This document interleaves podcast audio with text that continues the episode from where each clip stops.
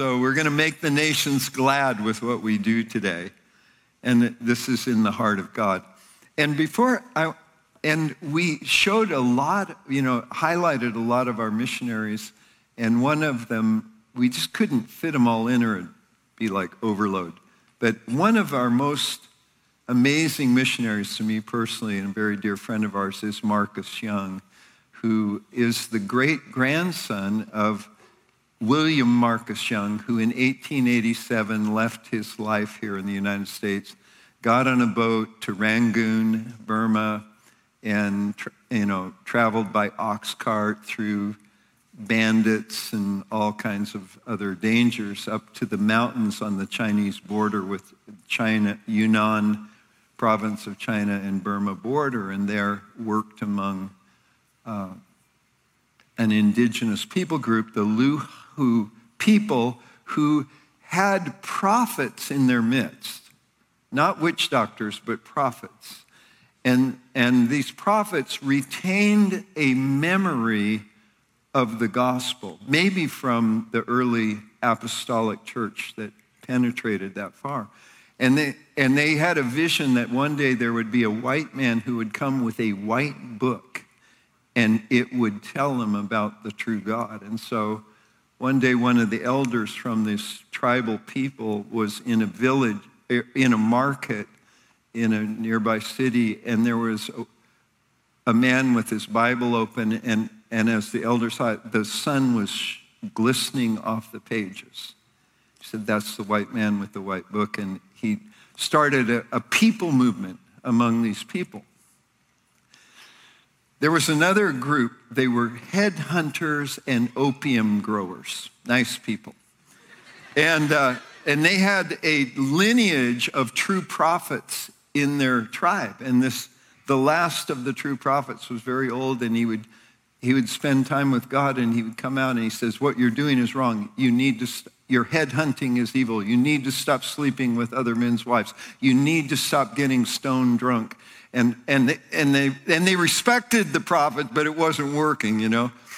And then one day, this prophet woke up in the middle of the night, felt God on him, looked outside, and these white ponies or donkeys. I've, I've seen the picture, but you can't tell if they're ponies or donkeys. These what they were glowing in the dark. So he got on, he t- got on and rode for a while on what, uh, with these three animals with him, and then went to another village where there were prophets. And they, they and in the middle of being there, he came outside and he said, Follow that pony, and he will lead you to the true God. And so these men from that village, not even the, followed this pony for over 200 miles through mountains and jungles as the crow flies. So it was like weeks. And they got, they were, they were discouraged. They're up in the mountains and they saw a city and they thought maybe we should go down there and clean up because when we go back to the village, we're going to be very ashamed because this has been a waste of time. And right when they were thinking that, the donkey started moving. And they, they followed the donkey, and it went out into an open field and stopped. And these were mountain jungle people. And the donkey's out in the field, and they're, they're in hostile territory. And they thought, well, let's go see why the donkey stopped. They walked out, and there was a hole, and down in the hole was a man digging a well and it was Marcus Young's great grandfather. And they asked him, Would you come and tell us about the true God? And he, he said, I am, I, I can't leave now because this, these Lahu people, I think I'm saying the tribe right, he, they were having a people movement. You know, they were all becoming Christians. They were being converted. He said, but if I can't come, my son will come and if my son doesn't come, his son will come. And so Marcus uh, grew up in these mountains right on the border of Burma, Thailand, and China, now Myanmar, Thailand, and China, and uh, working among these people and continues to work among these people. But his work, I mean, so he grew up in a war zone, grew up with warlords and, and uh, you know, child soldiers and kidnapping, and, and just God has expanded his work around the world. So this is an introduction to this last video.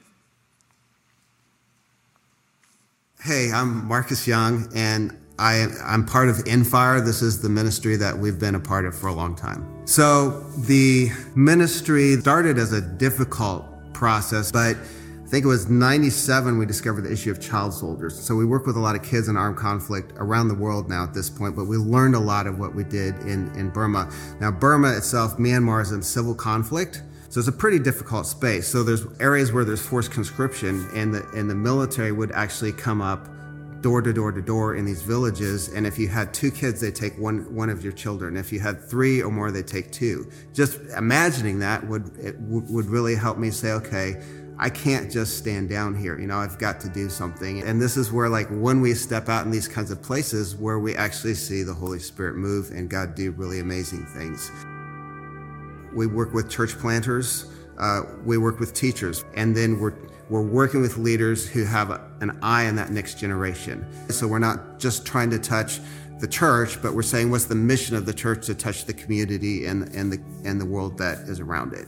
We have a lot of different models we use dependent on the situation to rescue kids. But what we've realized is that almost every insurgent leader has a felt need of educated people around them. So what we learned is that we could come in and often negotiate saying, hey, if we build a school or hey, we've got scholarships, would you give us some of your kids?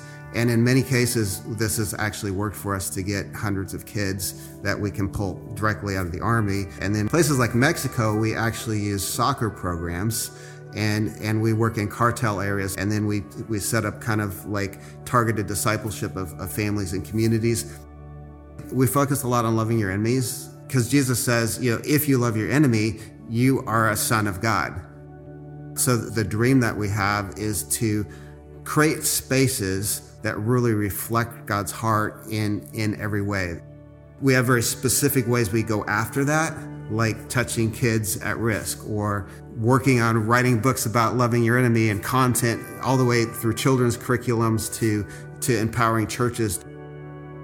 Life Center has supported our, our, ministry by loving us and being there in relationship with us. You guys pray for us and we get refreshed and filled with the Holy Spirit again. And when I'm going and touching a child soldier and you guys are saying, Hey, I want to give into that, you're entering into a fellowship. You guys have been one of the amazing, faithful churches that we've been connected to for years now, and, and very, very grateful for the ways you have run with us and blessed us over the years.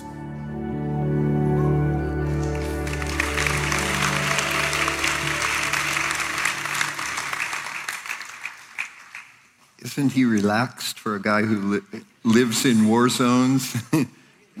mountains of Myanmar and uh, in the Philippines, in, in Luzon Island, where there's great Marxist civil war revolution, and, and now in Mexico with the cartels.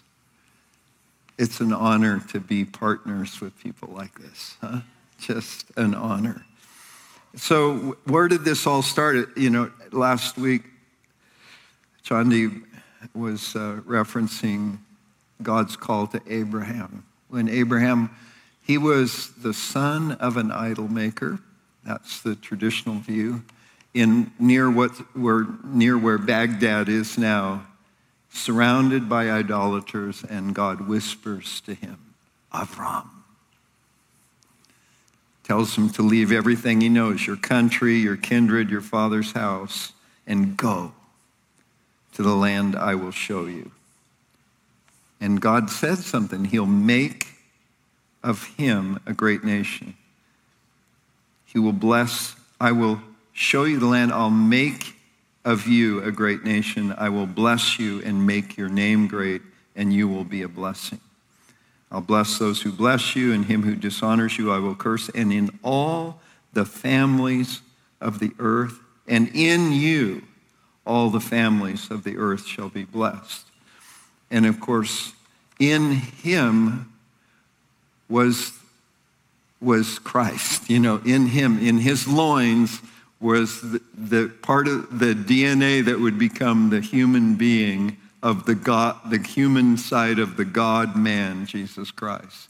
And in him all that. Isn't that wild? And what if when God called you out of darkness into his marvelous light, there's a blessing inside of you that you're totally unaware of. Abraham was unaware of it. Abraham, he negotiated with God. He was getting old. He said, God, I don't know where this land is, my name, you know, all this. I know the descendant part, you know, that's not working. We're getting old.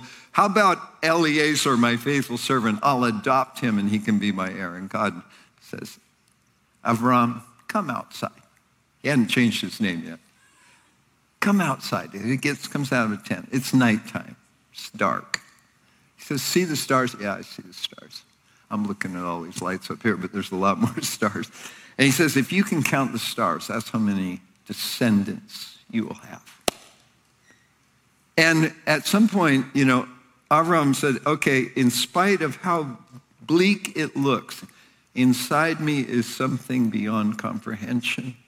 And in that moment, Genesis 15, 6, he believed God and God counted it as righteousness. Like Abram, just that belief that you can't even comprehend it, but somehow you trust it. In, this connects you with all my promises. And what if that's inside you? I mean, we, inside all of us, in a way, to be participants in, in God's plan for the world. Stunning.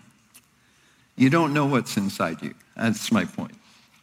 Thank you, Lord. But it's a blessing. And it extends, you know, I mean, it goes through the generations. And Paul expounds on this in his letter to the Galatians. The scriptures foreseeing that God would justify the Gentiles, the nations, by faith, preached the gospel beforehand to Abraham, saying, In you shall all nations be blessed. So then those who are of faith are blessed along with Abraham, the man of faith. And so it's like, God, what an amazing God who's infinite beyond our imagination, who knows all things. And here's what's stunning He's friendly. he made Avram his friend. All his friends, none of them, none of them are as good as he is which means all of us can be the friend of God. In fact, Jesus said, If you've seen me, you've seen the Father. And Jesus was known as the friend of sinners. Like, why do you keep picking the wrong people to be friends with? Why are you talking to this woman at a well, the, uh, in the well of Sychar outside? You know, what are you doing here, Jesus? Isn't that great? Aren't you glad he picked you? We didn't choose him, he chose us. Every one of us responded to a whisper, whether we understood it or not. God, thank you. And inside you is a blessing that can change not just the world around you, but a world that you can't even yet imagine. Come on. Thank you, Jesus. And so, um, anyway, somehow this offering that we participate in today, that's really the important thing it's our participation. So we might say, well, I don't have much, you know, it's a big deal. It's that, listen, this offering, it goes into a, a fund that will become a storehouse for missions all over the earth. And so when we, we do this today, we're not just doing part of, you know, we're not just doing a little part for one person, but we're, we're putting money together in a fund that goes out to all the missionaries we support. And usually through the year, there's other projects that catch our attention that we participate in. But this is where it, it's flowing through you. You know, it's flowing through. Isn't that wild? And so we, st- we just thought, you know, we're going, as as a, a you know, community, we're going to give to missionaries no matter what. But this offering just gives us a lot more to work with. And I like, Chandi had a prophetic word last week that, that there, we're not going to be talking about a budget, we're going to be talking about a storehouse. And that, I mean, and so that means that God's blessing is on you and it's on us. You know, it, when I say you, I'm not excluding myself. It's on all of us so that out of us, that blessing would flow into a, a, just a huge blessing to the nations. This is it. So, and by the way, so at the end, you know, we'll be receiving this offering, and there are cards, and I thought I had them, but I must have left them in my seat. But there are cards that they're like little baseball cards, you know. Give you, you know, two Mickey Mantles for one Willie Mays. Know, you can tell my age, right? These were, when I was a boy, these were the heroes, you know. But these are, are like missionary cards. And so later, after the service out in the lobby, there will be cards on tables with regions identified. Is that how it worked out? Okay, that's what I was told, but I haven't seen them. and if you feel like, you know, I was really touched by this particular missionary, you can, uh, if you feel like it, you can get these cards and you can put them on your refrigerator eh, or a bookmark in your favorite book or in the Bible. And it just is a reminder to pray because our, you know, our, the seed that comes out of us that gives the blessing to the nations is a lot of things. You know, it's, it's, our, it's our offering that we'll be receiving today, but it's also, it's the words we speak, it's the prayers we pray. And every missionary I've ever known, they said, look, you know, of course, they want to go places and do things, and that requires money, but they're trusting God to supply that. And of course, He supplies it through people. But their greatest number one need is prayer, prayer partners. And so that's part of the idea of like, let's put faces on this, little cards to scriptures to remind us. Don't you like to be reminded to pray? I do. okay. So, Anyway, I want to I want to um, speak a word that I hope is a blessing, but it it it turned to Psalm 67, you know, which is probably the best psalm in the entire Psalter for uh, looking at the you know the prerequisite of missions, the purpose of missions, all of that kind of stuff. And so it sounds like a selfish prayer. It starts out Psalm 67 1. May God be gracious to us and bless us and make his face to shine upon us. And then it says, ah, Selah. Let's let that sink in. And you might think like, why is this, a bless me club prayer? You know, like, God bless us. Come on. God bless us. If you never, if you feel like you're overly blessed, you can stop praying this prayer. But if you can imagine that there could be even a greater degree of blessing that you're actually carrying in your life, then you can continue to pray this. May God be gracious to us and bless us. Are you tired of Him being gracious to you? Why would He do this? Because it's out of the grace on your life that you're able to, to give, minister to others. It's out of the blessing on your life that you're a blessing. God said, I will bless you and I will make you a blessing. I will make your name great. I will make of you a great nation. And so the, the prerequisite for any impact on the world around us is a blessing. May God be gracious to us and bless us and make his face shine upon us. May his presence be radiant. May it, may it, just shine. And what, how do, what does that look like? You know, sometimes we're carrying the blessing. We're always carrying the blessing. Sometimes it's disguised. Have you ever felt like, oh, thanks for the blessing, God? You know, did you ever see uh, Fiddler on the Roof? You know, if I were a rich man. And, and I know a lot of you young people, you've never seen it. You should. It's probably out there somewhere, wherever you get your entertainment. But in that, there's this plea of Tevye, and he's saying, God, you know, where's the blessing, basically? You know, like, and so sometimes, have you ever felt that way? Like, man, God. Well, guess what? Sometimes the blessing's inside of us do you think Abraham wondered the same thing? That's why he was wondering, hey, maybe Eliezer And then later they had this idea hey, Sarah, you know, getting kind of old, but you know, Hagar, she's young and pretty, and and uh, she and and so you know he, he, they tried a few things. The blessing was inside, and it was not yet manifest. Are you glad for this? He said, "I'm going to give you a land, but you know, I mean." And everything God promised to Abram came to pass, but not in his lifetime. It was passed on to his descendants. And now you are among his descendants. Come on. If you're of faith, then you're also a descendant of Abraham. You've been adopted, you've been grafted onto the, the rich root of God's promise to Abraham. Thank you, Jesus. And I read in a book by one of our in house scholars, Dr. David Miller, that, that it's very difficult to, to graft a wild olive branch onto a olive root. And I thought, and it, it, was considered in the time almost an impossibility. And so Paul's making the point in Rome, writing Romans 11 that this isn't naturally possible. What God has done for us is supernatural. Would you agree? God bless us.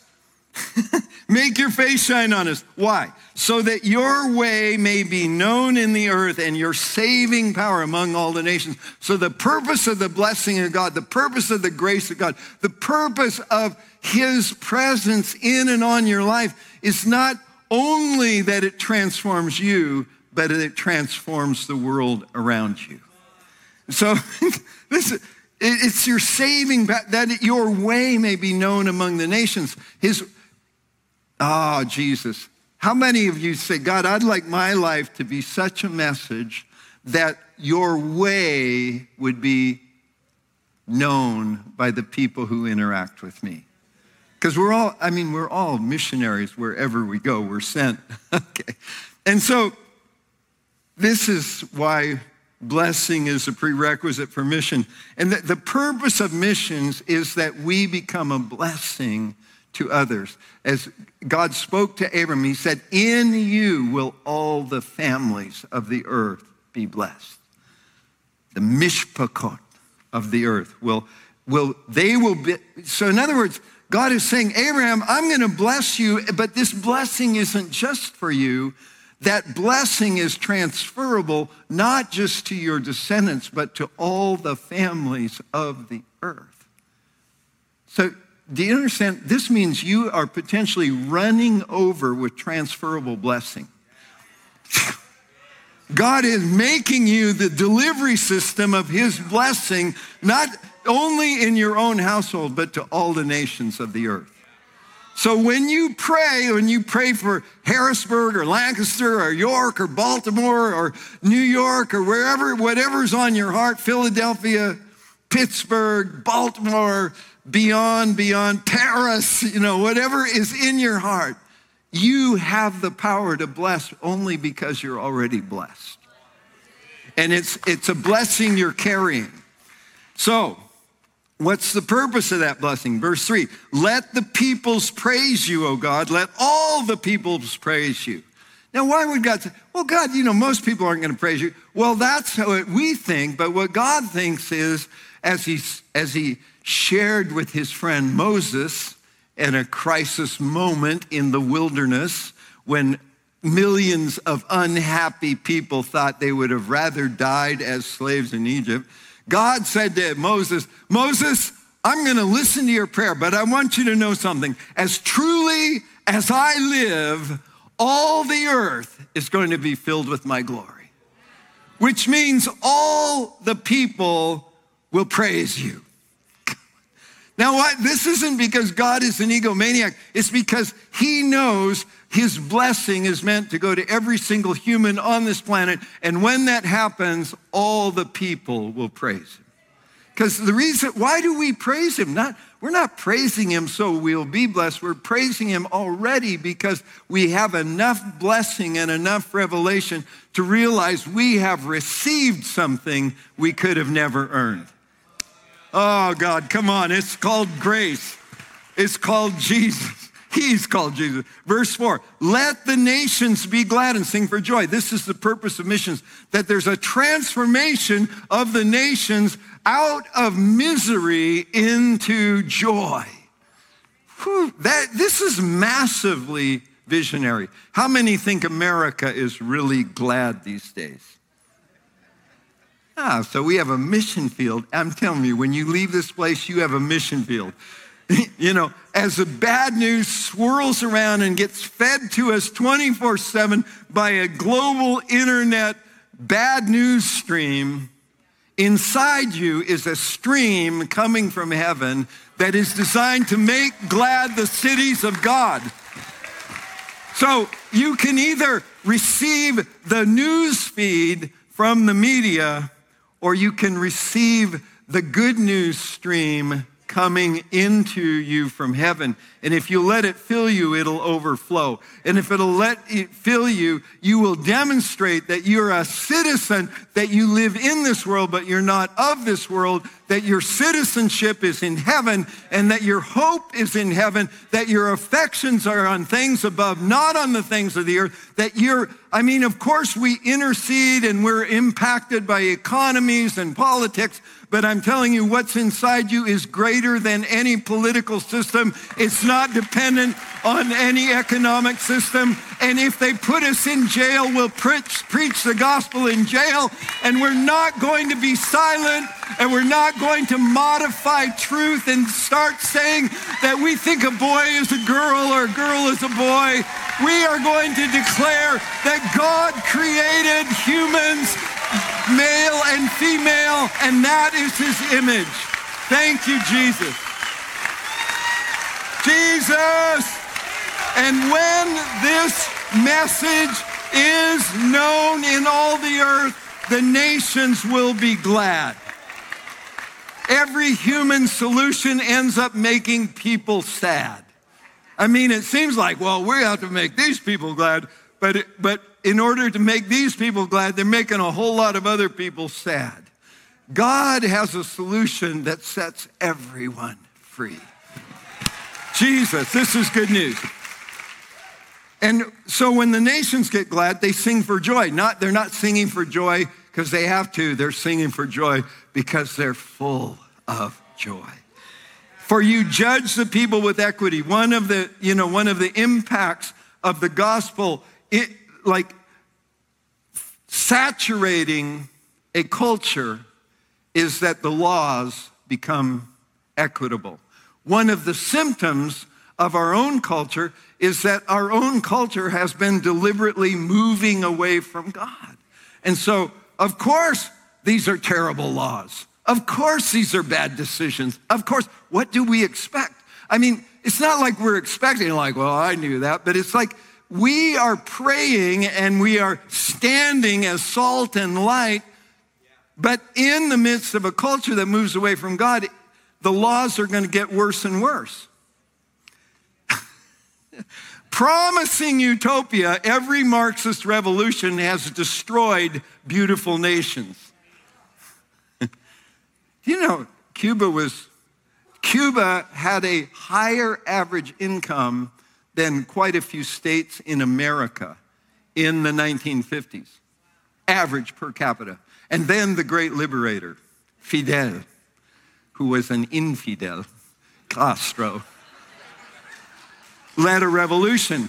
And somehow this murderous thug named Che Guevara, because he looked like the zigzag man, became a cultural icon whose face is still showing up on flags of young uh, college Marxist groups that have no clue what a monster he was. Jesus, help me. Okay, back to the subject. We're going to make the nations glad. And, and God will judge the people with equity. That's a promise and that's a good prayer. And guide the nations upon the earth. So, sorry, I did go into the bad news feed. I repent, God. Cleanse us from it because that's not what's governing us. Okay, thank you. It could impact our lives. but it's not governing us. Verse 5 Let the people praise you, O God. Let all the people praise you. It sounds like God is actually after a really happy planet Earth. And then the impact of missions is the wisdom and revelation that flows from God, releases something on the earth that we've never seen. Verse 6 the earth has yielded its increase. It's not being exploited, it's giving the, the riches that God has put in it. God, our God, shall bless us. God shall bless us. Let all of the ends of the earth fear him. And so there is this day. And you know, people, is it before Jesus comes? Is it after Jesus comes? I just know I'm going to occupy till he comes. And so I'll be happy to see it after he comes. If it, if it shows up before he comes, I will frankly be totally surprised. I have to change my eschatology. But, the, but one way or another, God is going to fill this planet with his glory. That's his promise. And we are a people of hope, not a people of discouragement. We are citizens of heaven. Remember that. So, all this starts and it, it will culminate and express itself as we as we live overflowing with hope. Romans 15, 13, one of my favorite verses, that the God of hope will fill us with all peace and joy, and that by the power of the Holy Spirit, we overflow with hope. That's the power of God is overflowing with hope. Sometimes we're praying for power so we can see people be healed and all these things, which are really great, really important. But remember, pray for the power of the Holy Spirit so you can overflow with hope. that you're not challenged by giants or walled cities, but you see the promise of God, and that the same spirit that was on Caleb and Joshua would be on you. In the midst of a majority going for pessimism, you would be saying, Well, I don't know why, but I have a feeling that God is going to do something good.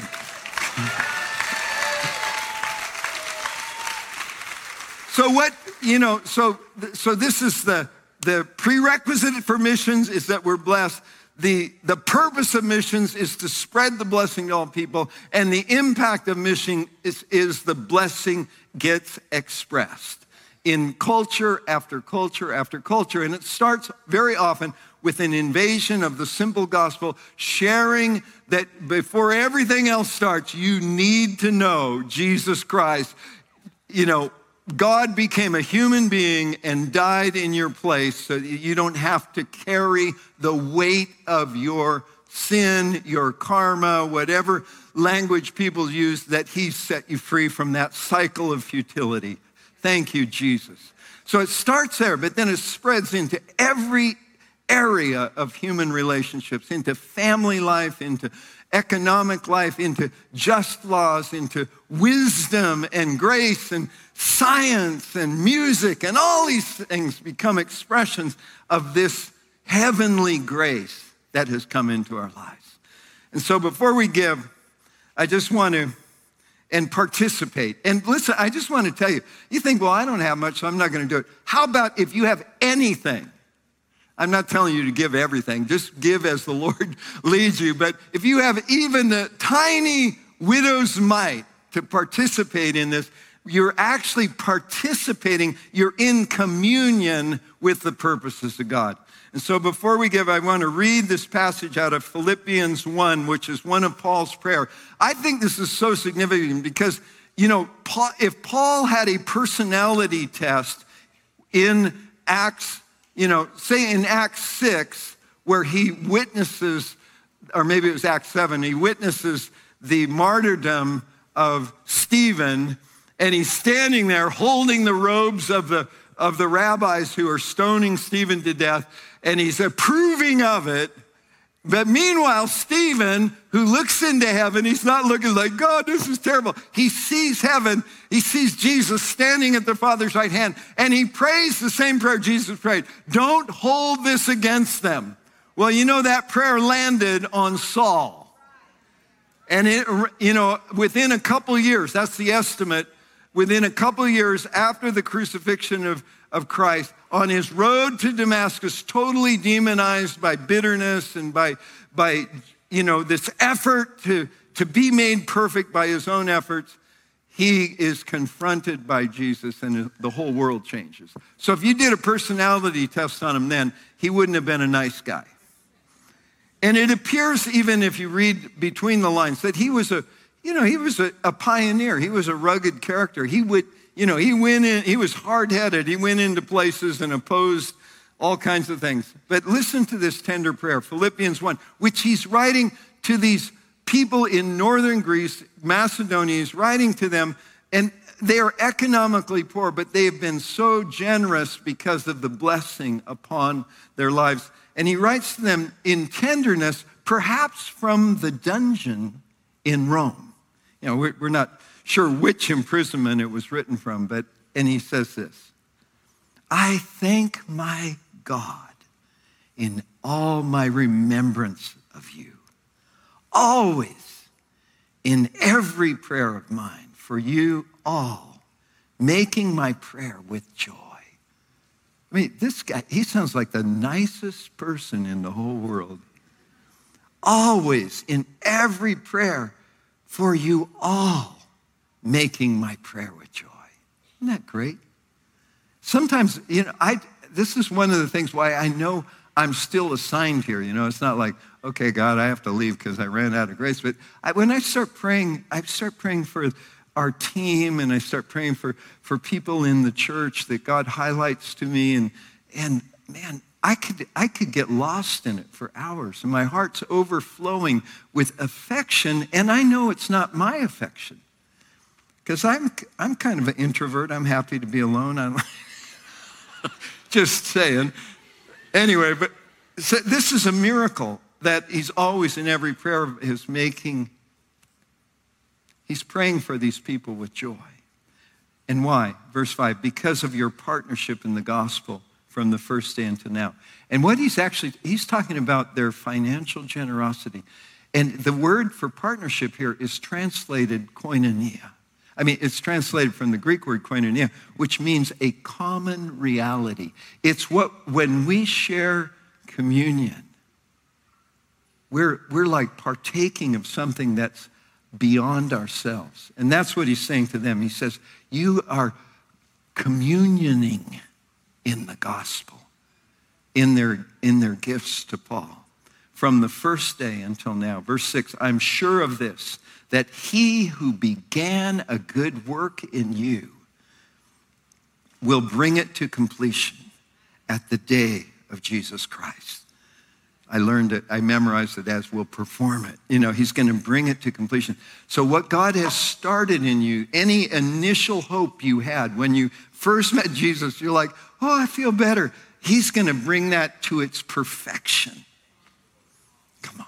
In your lifetime, in, at the day of Jesus Christ. He keeps mentioning the day of Jesus Christ. Very important that we know that we live our lives and one day we'll stand in his presence and give an account and receive a reward. Jesus, the day of Jesus Christ. Verse 7 It is right for me to feel this way about you all because I hold you in my heart, for you are all partakers of me, of grace, both of, of in my imprisonment and in the defense and confirmation of the gospel. So the defense is the, the, the expression. It's not like he's defending himself in court, although it, it could be used in that way. But it's like wherever he's explaining the gospel, that's the defense of the gospel. And then the, the confirmation of it is signs, wonders, changes, answered prayer. So we're all part of this. And he's saying that actually you're all partakers with me with grace. And it, and the word there is again that koinonia, but this time it has this co, co on it. So it's like co communion, like we're all in this together. So this is what's so amazing about as we sow into these ministries, like we're just jumping in to the same grace as every recipient of these offerings. Some of you, you know, Heidi Baker's like everybody's heroine. not the drug, the female version of hero. And, uh, you know, we admire all these people that we, we saw last week, Marcus Young. As we give today, we become co communion partakers with them. Oh, that's awesome.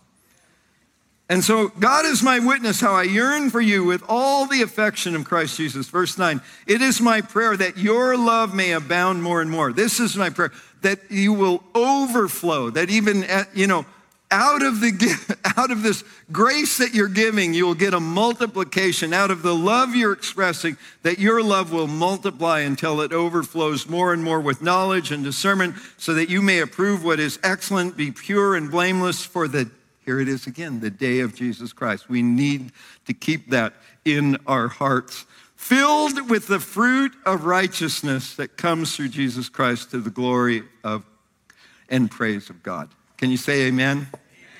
Amen. So, before we receive this offering, I, first of all, I want to tell you where are the envelopes? Are they between the legs of the chairs? If you can't find one, they're little special envelopes.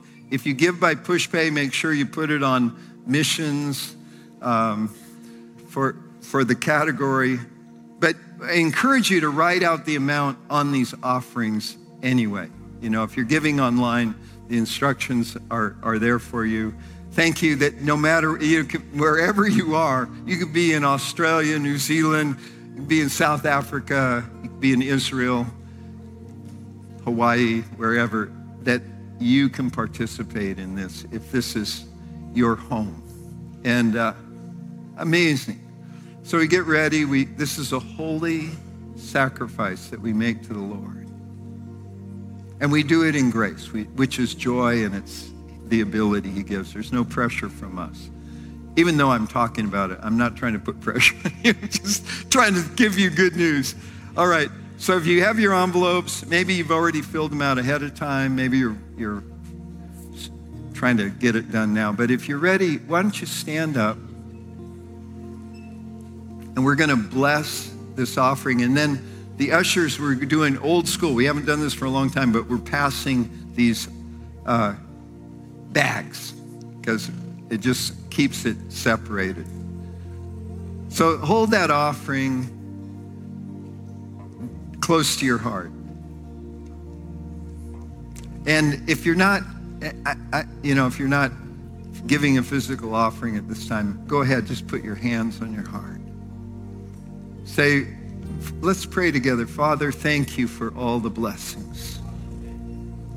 You have blessed me to be a blessing. You've blessed me to change the world around me. May your grace overflow. May the love you've given me multiply and overflow. May hope flow from my life. I give in faith. I give in gratitude. I give this to your gospel. In Jesus' name, amen. Amen. Amen. So, so beautiful. So now we're just going to pass these offering bags and we're just going to declare blessing in song. Amen.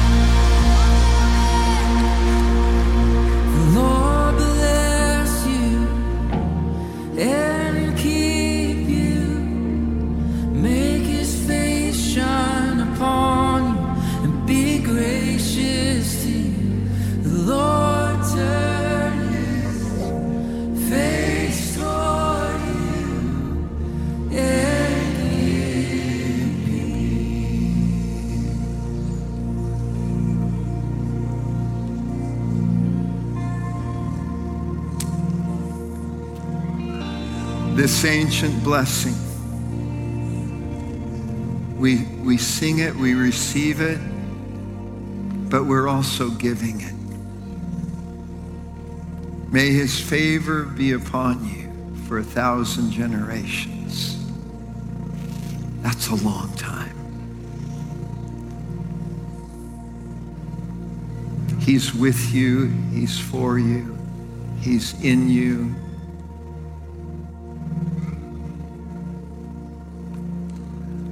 Just one more. Could we just sing that the verse, the Lord bless you and keep you?